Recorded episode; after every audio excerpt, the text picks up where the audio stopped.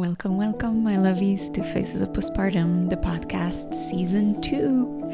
I'm Ariane Audet, writer, photographer, advocate, and founder of the project. In this podcast, I feature postpartum stories from parents, informal discussions with friends about parenthood, and interviews with passionate providers and experts. Everything here is honest, raw, and heartfelt. So stick around one more time for some unfiltered talks about the postpartum period. It's always an honor to have you here. Okay, so wait, hi. Oh, hi. Here we go. Here we go. take, take, take the microphone from your child. So just take just take the microphone from KJ. Okay. How are you? I'm so good. How are you? I'm good. Uh, we're, we're in your house. I was gonna say we're uh, like I'm now inspired to do my podcast from the sofa because you look great. You're so relaxed. You're like Mhm. laid back on the sofa. You've got your iPad. Yeah. I'm like my little notes. I'm here with KJ. I'm like okay. Why not? Why doesn't mommy do this podcast setup? I like this. So I'm gonna let you introduce yourself because since you are a public figure, can I say that? You're a public- Yeah, yeah. you are. Put it all out there. I'm a public figure. Exactly. I'm gonna let you tell me who you are, in your own words. My God, I I know No pressure. No pressure. Right. Who am I? Who the hell am I today? Okay. Well, my name is Sarah Fraser. I am a public figure, so people probably know me best in the DC area from radio, radio, per- longtime radio personality, TV personality, podcaster, and comedian. Now, the comedian needs part needs work. So I feel like I have many, I do many things. I have Mhm. many titles, right? Like I love, I, I have career ADD. I love doing many different things. Um, I've done everything. I've been a true crime podcaster. I tried to be a reporter. That didn't really work. Um, mostly because I don't like serious news. I don't like serious or depressing news. I don't. And nothing is what, you know, people are obsessed with true crime podcasts. And I'm sure you and I would have like even bigger ratings if we just did every true crime story. But nothing to me is more depressing than talking about the murder of someone's family member like Yeah. the most depressing day of their life, you know? So I so I am I, you know, I'm a media personality and a comedian and aspiring talk show host. That's what I want to do. TV or TV. I love television. like I, Drew Bear? I like Drew's show. Yeah. Probably a little edgier. I feel like I might be like Sarah Springer. I might be like Jerry Springer's female counterpart.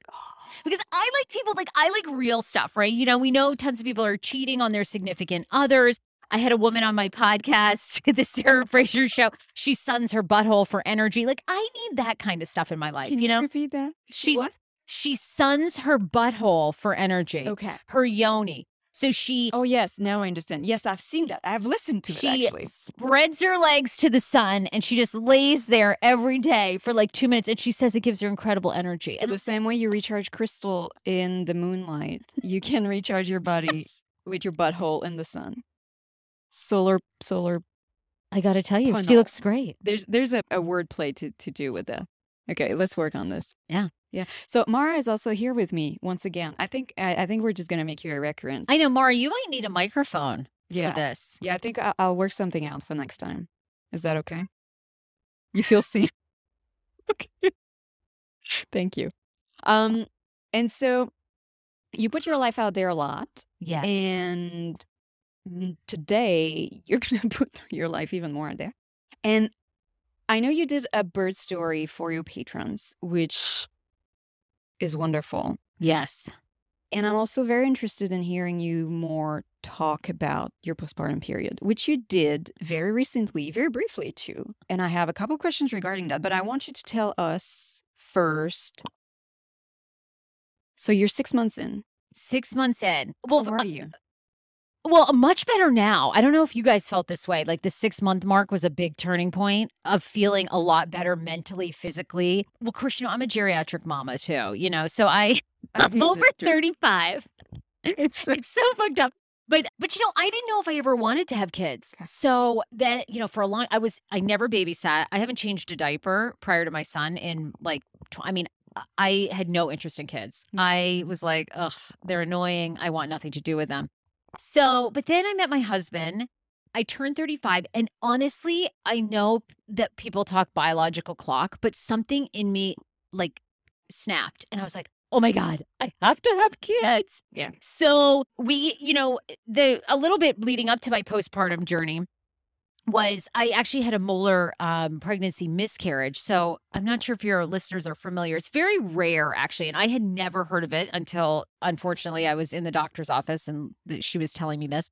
But being over 35, you know, you have to have a high risk specialist. Um, OBGYN, you usually go for one appointment. They check on things. They ask you if you want like a chromosome test to find out about Down syndrome and anything else. And then, you know, you go on with your pregnancy.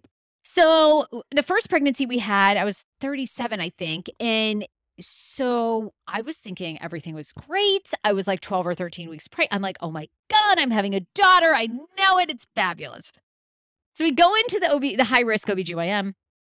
And really, in hindsight, I'm sure you're you've been in situations like this, but the woman that was doing the sonogram was dead silent.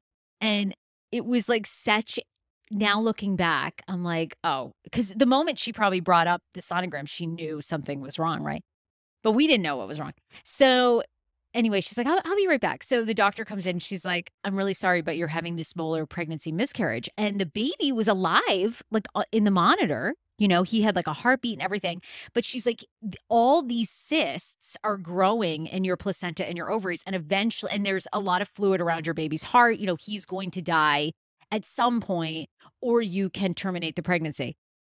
We were like, I mean, in total, you know, just like complete shock. And of course, I've become very good. We, my husband and I become very good friends with the OBGYN. But at the time, I was like, I think she's wrong and she has no idea what she's talking about, you know? So we would be probably, probably, probably she's dead wrong. So we get a second opinion. And by the time we had a second opinion, the baby had passed and we had a D&C. And then from that, in very rare cases with these molar pregnancies, when you have a D&C, sometimes they don't get all of the cells and these moles can grow back and it forms a gestational trophoblastic disease, which is a form of cancer.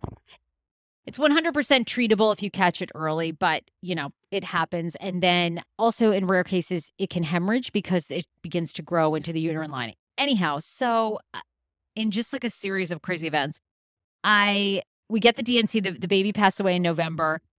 Like I never stopped bleeding this entire time. So after you have a D&C, if you've had one or you know any woman that has, eventually, like after five or six weeks, you you normally stop bleeding. My bleeding kept going, and I would have these like pancake size blood clots, and I'm like, this is not a good sign. And they kept saying, well, let's you know, let's get you in for another test. And then they said to me, you know, you you're you've got this this just gestational trophoblastic disease. So you're going to need to take methotrexate shots.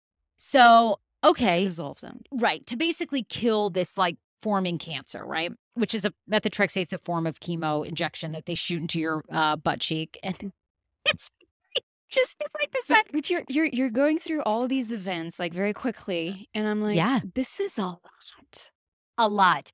And this kind of plays up to my postpartum journey because the the big thing was which we took their advice was they were like you need to seek therapy. Like what you're going through is really traumatic like and if you want to have another baby all these emotions like when you do get pregnant with a healthy pregnancy all these things are going to come back up for you so like if you you guys need to be talking about it so my husband and I were in therapy, which was like, you know, obviously so sad. Like every time, you know, if you've ever had a miscarriage, it's like it's the it's the craziest, most empty feeling.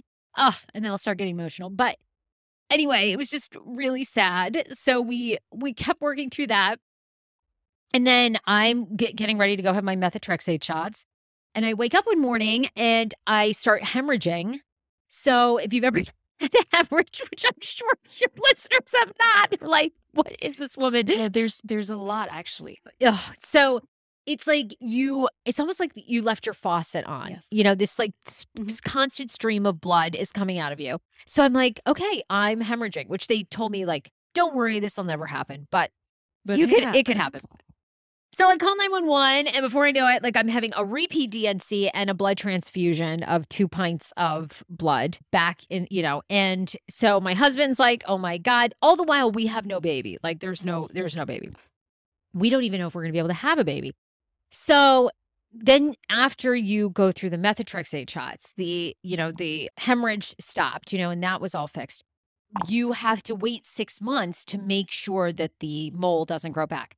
So it didn't grow back. And then thankfully, my husband and I seem to have no problems getting pregnant. And in, in August of 2020, the first time we tried, we got pregnant with KJ. So it was awesome. And, you know, we definitely had, I would say, scan anxiety, I call it scan anxiety, which is every time you go for another scan. And because, yeah, you hold your breath.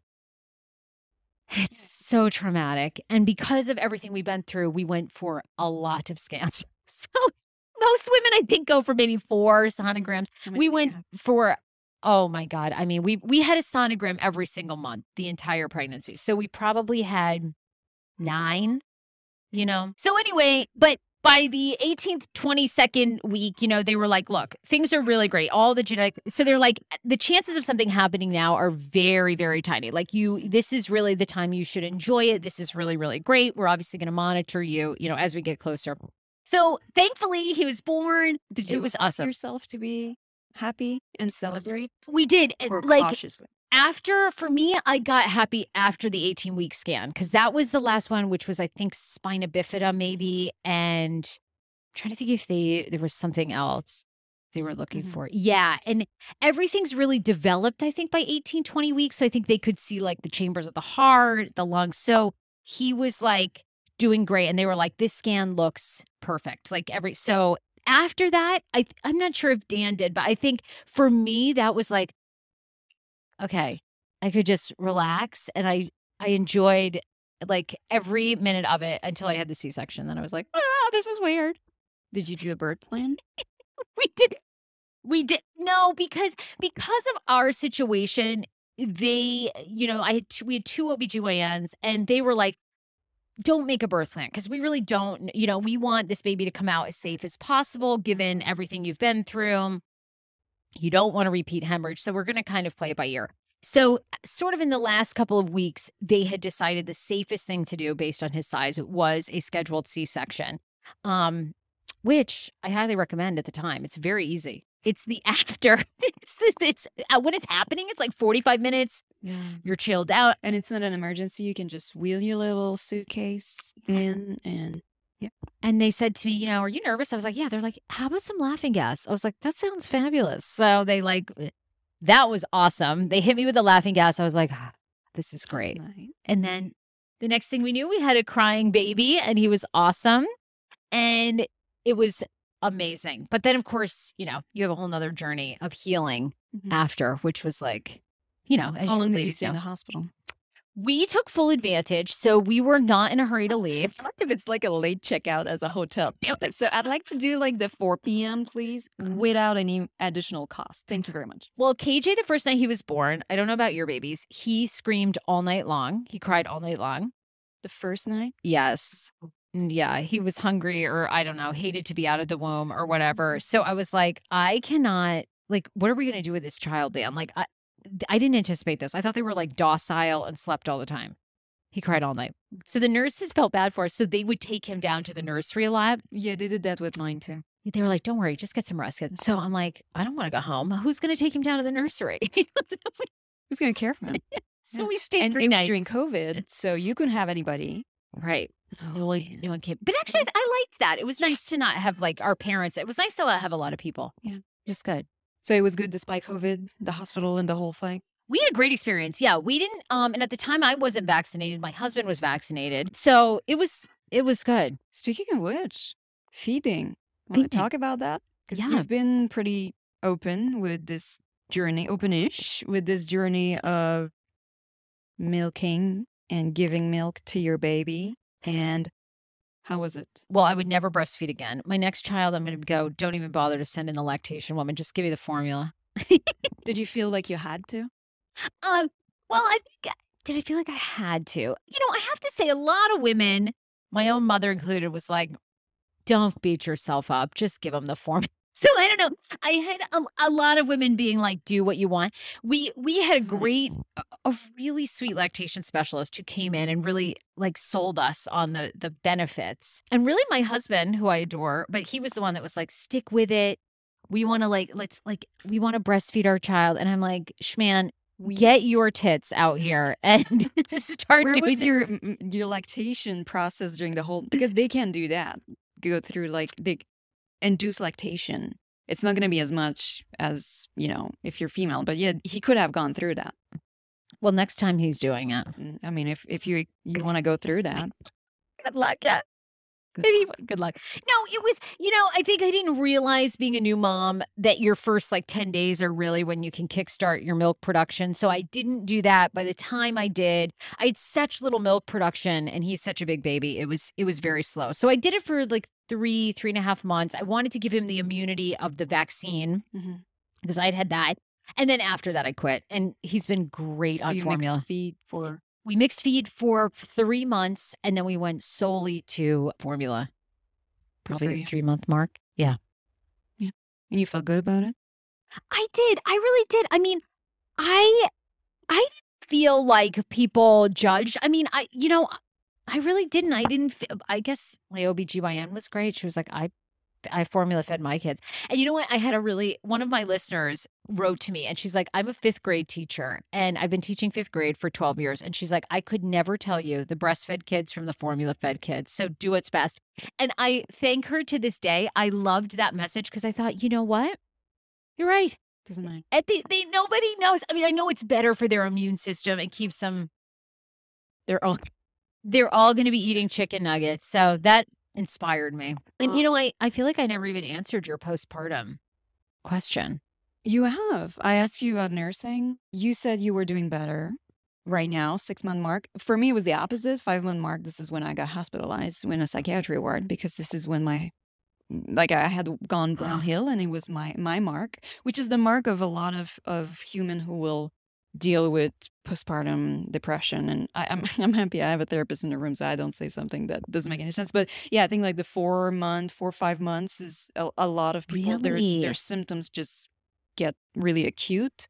And this is kind of when you realize there's an issue, underlying issue that is a little bigger. So I'm happy that it was not the case for you because that's nice. Okay, what was your catalyst? Because I will say I have never had anxiety ever until having a child. And then I literally, and this is probably the post you saw, I would be like, especially when he was so little, I was like, Mhm. I can't go outside. Tree could fall on us. I could, what if I trip? I drop him on his head or his face. I even, we have this tiny balcony, right? And I would just sometimes go out there and sit, like just to get fresh air. But I would actually be so anxiety ridden to take him out there because I'm like, what if the legs of the balcony fall off while we're on it? Or, I mean, I even had like, I can understand how women hurt themselves. Like, I had visions of myself jumping over the balcony, like with him. And I'd be like, what are you? Stop. Like, I knew, like, it, Yeah. yeah, what's it? What's it? Intrusive. Yeah, go ahead. Um, it's called intrusive thoughts. Yes. Okay. Totally. It has it has a name. So like 90% of the population has intrusive thoughts. It's like I don't know about you, but every time I drive over the Bay Bridge, I'm like, what would happen if my I car? drove off. Yeah. Yes. And then I don't do it and I like go to the beach and come back. yes. right.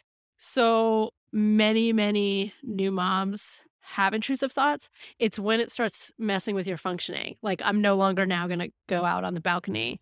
Do you know what I mean? Or Yeah. like that's when we look at it a little bit differently if it starts affecting your functioning. I totally had intrusive so- thoughts of Most him falling most- off the Yeah, balcony. So let's normalize that. You're not Yeah. going crazy. This is a normal function of the postpartum period. oh my God. Okay, that's so good to know because I did think, Thank you, Mara.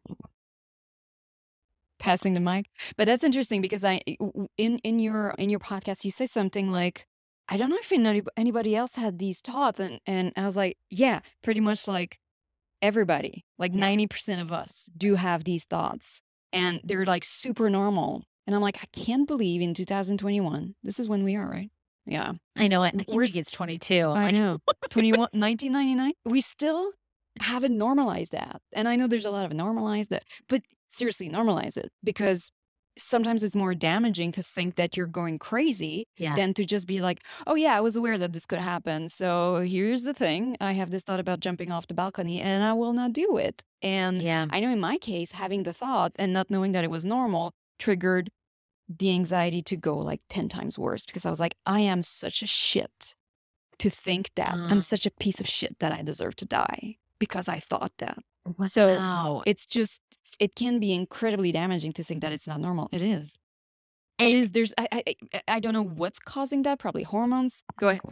Mara, what? Yes. Yeah, because you're doing a risk assessment that you haven't had to do before, right? Like never Yeah. going on the balcony was not. I mean, you just like went out there and had Right. glass of wine and carried on, or walked down the street, or whatever. And now all of a sudden, there's like this new risk associated with everything, and we don't know how to associate what's real or not, right? Like, Yeah. and the more you think about it, like if I told you whatever you do, don't think about, you know, a bunny with a top hat. Well, now all we're thinking about is a friggin' bunny with a top yeah. hat, The right? whole time. Yeah. So now we're like, okay, I'm not going to think about going out on the balcony with the kid and jumping off. Yeah. Well, now that's all you're thinking about. So it's a risk assessment plus like a brain function situation plus no sleep plus, right? Like, yeah. sleep because you meant you talk about that the, the lack of sleep the fact that you felt you were going crazy when you were sleep deprived i'm gonna get comfy here Get comfy. Put the- your feet up. put the speed up Yes, There please. Kick them up. Oh, That's what this sofa's for. Yes. Yep. Um how's your sleep now because i think i didn't want to say it but when i heard like yeah he just turned two months and he's sleeping like stretches of five six hours and i was like fuck, just fuck this is so amazing does he still Well, sleep He's he does. I Oh, hate to tell you this. but Noma, celebrate that this is awesome Oh well, thank you. You know what? All right, I'm going to celebrate it. And then my husband and I go. This is what they. This is how they trick you to Yeah, baby number two because I'm like, the sucker it's the sucker baby. Because I already like if I could get pregnant tomorrow, I would get pregnant tomorrow. Like I love being a mom. I like I want another baby so bad, and he I I hate to tell you this, but he will literally sleep nine to five. Like we don't hear from him until five a.m. good for and he has like a soaked diaper. So I I I don't know if I would be recovering mentally from all these things. Like it, not that it can't pop up again, right? So so today I'm good, but who knows, right? Another month from now because I know the postpartum journey is a while, but I think because he sleeps well, it's a little bit easier to get a handle on some of your mental thoughts. If that makes any sense. It for me, for me. sense. Yeah. Mara told me once that even if her training said that it was not the first question, the first question she asks her patient is, "Do you sleep? How's your sleep?" Because as as you mentioned, this is often the only thing, the only resource the person can control or can manage, and so it's like so fundamentally important. And the sleep deprivation people forget that it's torture, like it's Yeah. literally torture, and it will mess up with your brain and your body. So good for you. Also, you you said you didn't have anxiety before, so there's you know you have to take in consideration all the family history and your own history before you know You do. thinking, oh, maybe next time it's you know maybe next time, but maybe not. And, Yes. you know statistically probably not. So this is good. Yeah, I, I, you know, I mean, I, I think like everybody, like I've had tragedies in my family and things like that. So I think sometimes I, I definitely have anxiety about like losing a family member. So, so it's not like I've been like totally anxiety free, but I've never had anxiety where I've thought about going out on a balcony, you know, or, or, you know, yeah, you, I've driven over a bridge and you like for a minute you panic, like, what would it be like if I drove up? You know, you kind of like, okay, no, no, you, you catch yourself. But I've never had. I still have those every day. really. when you're when you're like I've dealt disorder of anxiety all my life, and I didn't know what it was until I was a mom. So basically, becoming a mom became a gift in a way that I'm, Yeah. I'm able to notice, like, oh, it's just this is just how my brain works. I will have these intrusive thoughts of stabbing myself.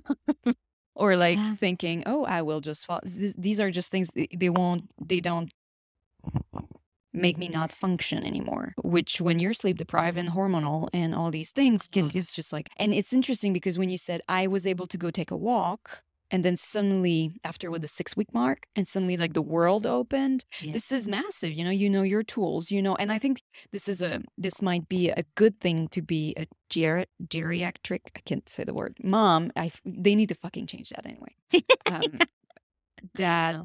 You know how to make yourself feel better. You know your tools, or you know better. Of course, you're not. You're never fully prepared to welcome a kid, but Oh, I think I think emotional evolution helps so much, right? I mean, because because some people are emotionally evolved when they're 26, but for my husband and I, I think eh, later in life having a kid was so great because we'd gone to therapy together, Mhm. we'd been through this kind of traumatic experience together, losing our first baby. Like I think, I don't know, I think we were we were much more patient with our bodies, with ourselves, in planning. Like I just knew. I mean, I was working from home. I knew it was going to take a while to feel better. You know, I, yeah, I, I think age kind of gives you some wisdom sometimes when it comes to kids. It doesn't give you the energy. I wish I was, wish I was like 26 energy, but level wise, yeah. Yeah. Did you do you think the pandemic helped in the sense that you had to focus? You knew you had to focus on your mental health before having kids. I mean, I actually I loved the pandemic because because it made me stay home being pregnant. I mean, if it wasn't the pandemic, uh, before the pandemic, I was running around doing so much shit. I hope we can curse. I've been cursing the entire time. You don't care, do you? It's a podcast. It's literally Anyway. like I don't even tag my podcast explicit. The whole podcast is tagged ex- explicit. Like you know, an album you used to buy. And there was like, yes, little the explicit mark at the bottom. Yep. I bought all the uh, explicit Of ones. course, that was like the, the the thing that brought me to them. Yeah, exactly. It's like, well, Exactly. Yeah. yeah. Mom's gonna hate that. Who wants the non-explicit one? It's Uh, except the Spice Girls. Fucking love them. I oh, I love the Spice Girls too. Mhm. Oh my god, they're amazing. Okay, another tangent, but I loved the pandemic. It actually forced me to realize I was doing a lot of things that I didn't want to be doing. I did a lot of things for money, and I was like, "This is so. I, I'm just so overdoing this. It's exhausting." Uh, and I'm talking like about you know I've been building my podcast business, but there's just things that I've done that didn't serve me. Right, like committing to do a client event when I'm like this client event is never going to work. You know, like it, meaning before the pandemic, I think now people want to get out and do things, but before the pandemic, when we had choices to do so many things, it was very, very hard to get people to come to your event to, I don't know, taste coffee. You know, I mean, it, it- like, so I would do so much, I would run myself ragged doing all these things. And the pandemic gave me this amazing, like, I don't want to be doing any of these things. And by the way, now I'm pregnant, so I have the best excuse. I don't have to. It was good. I am such an extrovert. I loved it because it was great for me to hit pause for a year and a half and just stop socializing all the time. This is amazing. I loved it. So foreign. Like this is so I know. And like this is so foreign and I'm just fascinated. I'm just fascinated by you. I'm looking at you and I'm like, this is amazing. Well, I've we have two small children. When this yeah, when the pandemic hit. it's I wouldn't be this cheery. Yeah, I wouldn't be this cheery if, if But KJ still, were I think you have like a very uh I hope it's not um negative to say that a pity the pity kind of happy demeanor. Like you just seem I like a do. happy I, person. I am. I, I mean, I'm a- always an optimist. Always have been forever. Like I always and and I hate saying no to people. I love saying yes to people. I love bringing people joy by coming to their events or doing these things. But at some point, it doesn't serve you. And for me, the pandemic was like, I know for lots of people it was very isolating, but I actually just I feel like I had been I had burnt myself out. you were able to refocus On people. Yeah, mm-hmm.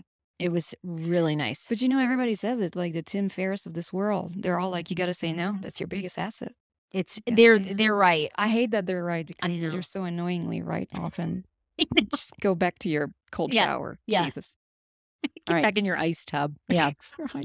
Yeah, the, the freezer thing. They all get in these like ice baths now. I'm like, who the fuck wants to do that? Like, why is that uh, like it's actually really exciting? fucking nice. Is it? Yeah, I'm a Canadian and we used to do like sauna. Oh, well, see, sauna, I was doing. uh, plunge, cold plunge, and then uh, steam bath, cold plunge. And because we go outside in the snow, in, in literally the river in the winter, it's amazing.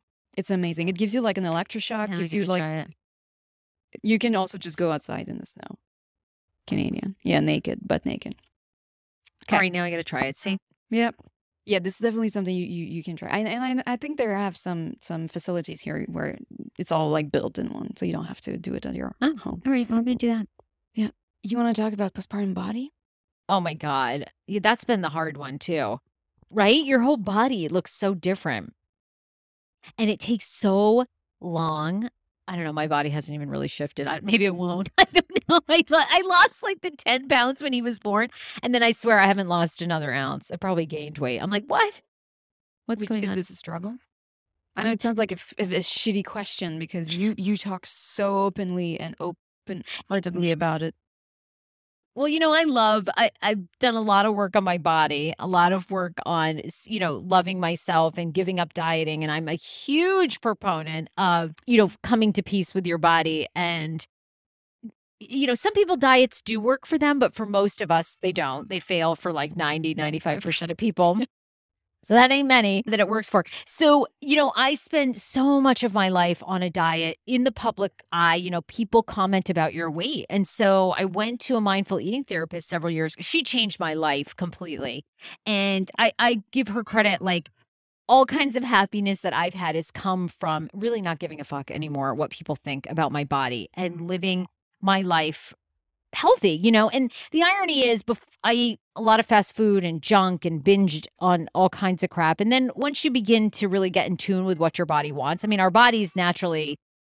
Sugar is like a chemical, you know, a dopamine. But once you realize mm-hmm. chemically what foods do to you too, and you start making healthier choices, it's almost like it it snowballs, right? You could take like now I can't really eat. If I eat fast food, like my stomach would be a mess for days. Like I can't even really do it. But I, I've been in this great place with my body until having a kid, and I will say it is very d- difficult. I, I every couple of days I just look in the mirror and I'm like, oh, I hate where my post, you know, all your clothes, your previous clothes don't fit, right? You look at other pictures of yourself and you're like, oh my God, I was so like skinny then. What happened? Uh, yeah. yeah, I when go- I first thought I was fat. Yes, yes. I know that feeling. So I have to talk to myself like talking through the postpartum anxiety. Like, you just gave birth to this beautiful, healthy baby who was nine pounds. This took you nine months. Prior to that, you had a form of cancer. Like, you have to, like, Give it- yourself a break. you and then before that you were pregnant like it's been two years like you it, this is going to take a long time so when i come back to that i'm like all right what am i going to do today to be healthy and not focus on the weight? And then you guys know the irony of life is like you wake up a, a year later and you're like oh i you know i don't know maybe i won't change weights but all i care about is being healthy and i want to have another kid so i want to do everything to be healthy to have that other child. That's like it. I had a reframe recently too, because someone was talking about when your kids are little, what they really need from you is like a soft place to land, right? yeah. So that actually having sort of some softness in your body is is really profound for the for the kids. I never heard that. Well, then I'm going to stay fluffy. Or I'm going to stay fluffy for KJ.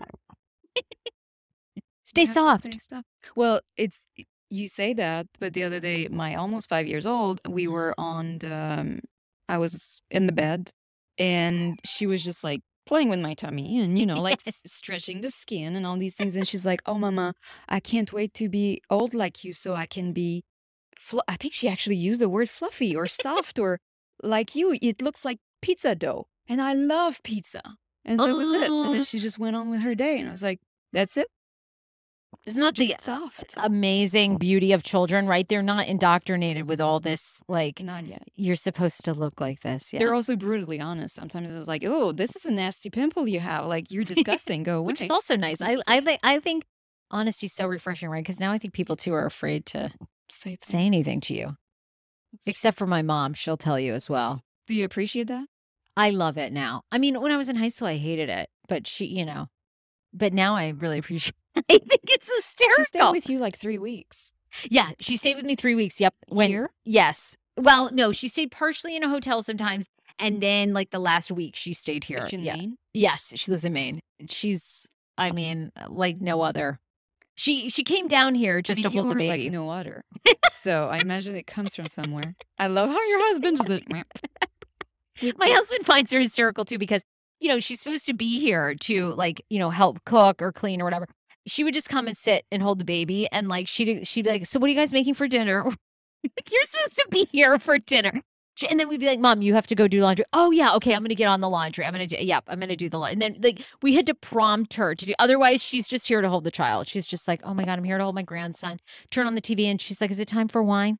I'm like, No, we have to mom. I'm like I, you know, a week postpartum. Like I need, you know, she, you know, from C-section. yeah. She's like, oh, it's, you know, she's like, just come. I mean, she's amazing. She's like, just come out here, kick your heels up, have a glass of wine. It'll all be fine. I'm like, in a way, I'm like, you're right. It's, you know, that's like what I need to adopt. She's like the best. In She's- another way, he's like, yeah. And I'm like, but mom, am I gonna eat my mushrooms tonight? yeah, can are you gonna make anything? She's Mhm. like, no, I'm, I'm over cooking. okay, well, we'll as long as you're okay with that. She's hysterical. Yeah. And we just called her the other, he just started, my son started solid food. So we called her and she's like, oh my God, that's so exciting. He's eating solid food. So can I give him pudding? We were like, no, mom, he needs to eat like, went. my mom loves sugar. She'll get up in the morning and eat a piece of pie to start her day. Pies are And- amazing. Pies are underrated. Pies are underrated. Like, I don't understand. My husband hates pie. Everybody's in my family hate pie. Like, I just I hate don't- pie too, but my mom loves it and my husband loves it. And Okay, let's go on a pie date next time. You did counseling with your husband before when you had your loss, and are you still doing counseling? we do.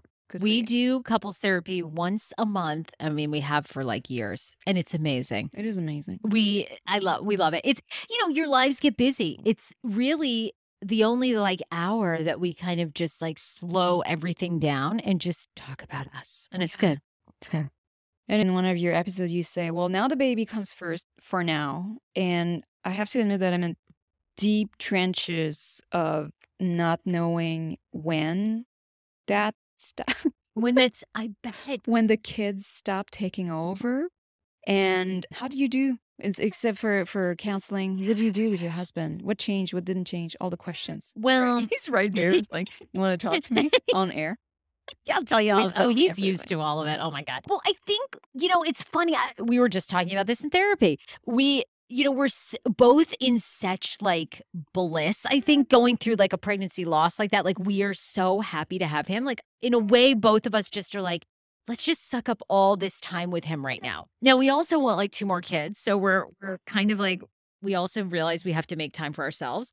And the other part of my postpartum journey is I, even with experienced moms, I did not want to leave him with anyone. I get You that. guys, I'm sure, probably felt the same way. But you know, you almost, you just, because they're your own, you feel like there's nobody else that can do it. And so we, you know what, we send it, we, we do a lot together now. We, we send him to daycare. We take some time, like we just had lunch together yesterday. We went and got sandwiches. So we're finding these moments to do things it it changes everything about your relationship though you know you don't you're not getting together and having drinks and dinner and th- you know dreaming and and dreaming and, t- and going for walks together all that's like even like we were talking about how we used to snuggle together like we don't do that you know like so our therapist was talking to us about making time for those little things and and what did those little things mean to our relationship. It kept us connected but it's everything right? Your your sex life everything changes when you have a child. It's so much more and not like for us we were talking about this in therapy it's not a bad thing like we we love where our lives are at. This is like what we wanted for so long but you do have to be aware it does change right? And like not drifting too far apart Mara's making. Mars, Love how you're so full of wisdom, oh well i don't know i mean i screw up all the time but which is part of it. and part of being full of wise, f- being full of wise, full of wisdom. It's honest. Yeah, it is honest. been nice if like instead of a baby shower they gave you like 18 blankets you don't need that someone was like here's how it's gonna be we do we did get a lot of blame we haven't done a quilt we you haven't see done what a I baby mean? quilt like where people were just like hey i just want to drop some it's gonna be different but it's not gonna be worse you know totally I mean? Totally. Yeah. And I do think, I don't know how you ladies feel, but I do think sometimes we scare women, I think, as a society about childbirth and like, oh my God, your life is going to change so much. And I think people hear that. Like, I hear from women and they're like, you know, I think I want to have a kid, but I'm so worried. I'm so terrified of giving birth, or I'm so terrified of, you know, my life will change. And and to your point, Mara, like it changes, but it's not it's not bad. Yeah. It's it's just like this new journey. And yeah, of course you have to adjust, but it's like the best.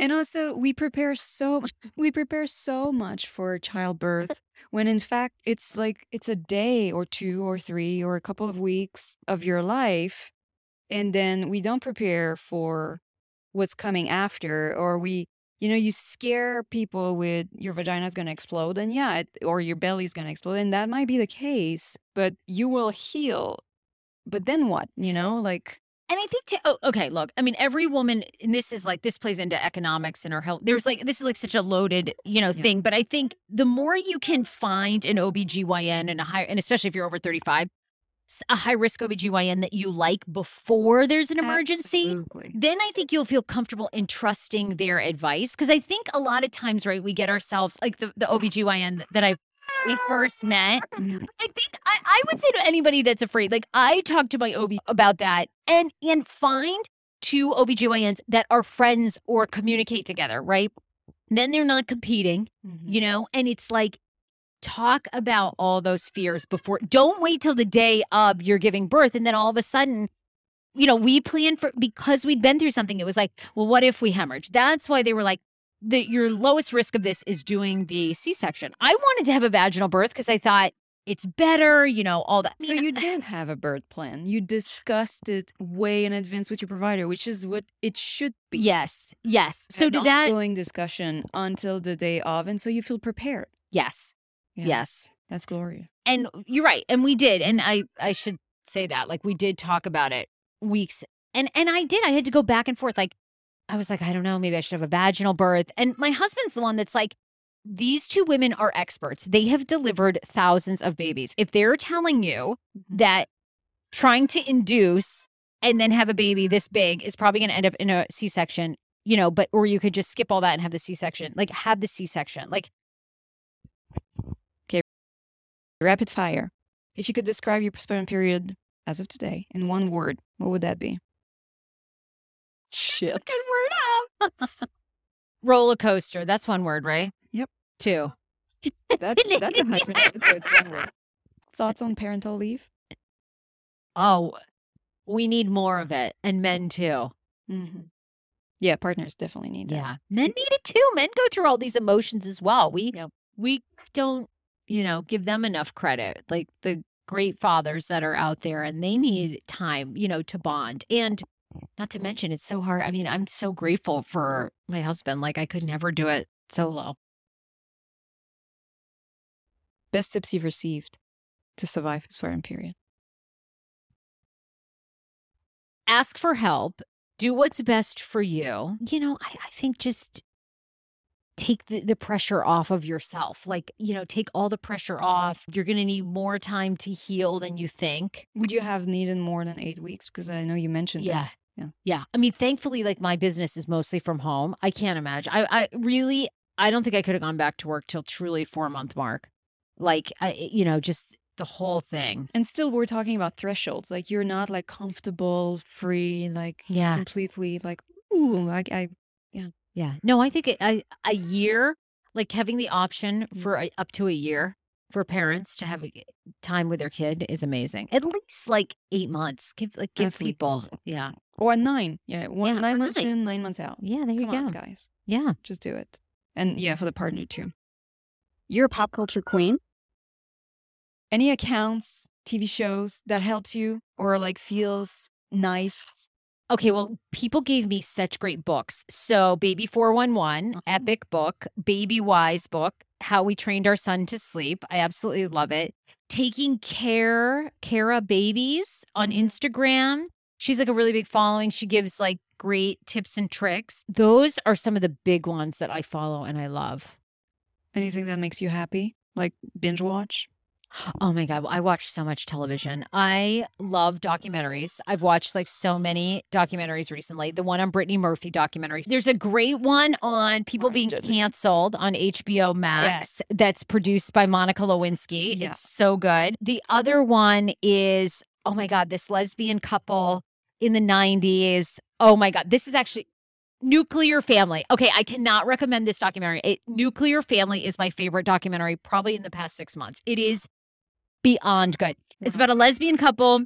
They have two daughters, like in the late 80s, early 90s, before gay couples really had any rights to kids. They got a sperm donor. They had him sign a contract that it was not their child. And he, all I will tease is he comes back into the picture and takes them to court and starts deciding he wants paternity. And does he win or does he not? This was way before gay marriage. It's so good. So it's all gonna go in show notes. You know, it, everybody needs to watch that. Love documentaries. Yeah. Thank you. Thank you for having me on. Thank you so much for listening to Faces of Postpartum, the podcast. If you like the show, be sure to subscribe and rate it on Apple Podcast or anywhere you listen to us. If you have any show ideas, comments, and inquiries, you can reach us at podcast at facesofpostpartum.com. We also have an Instagram at Faces of Postpartum, and we always love to hear from you.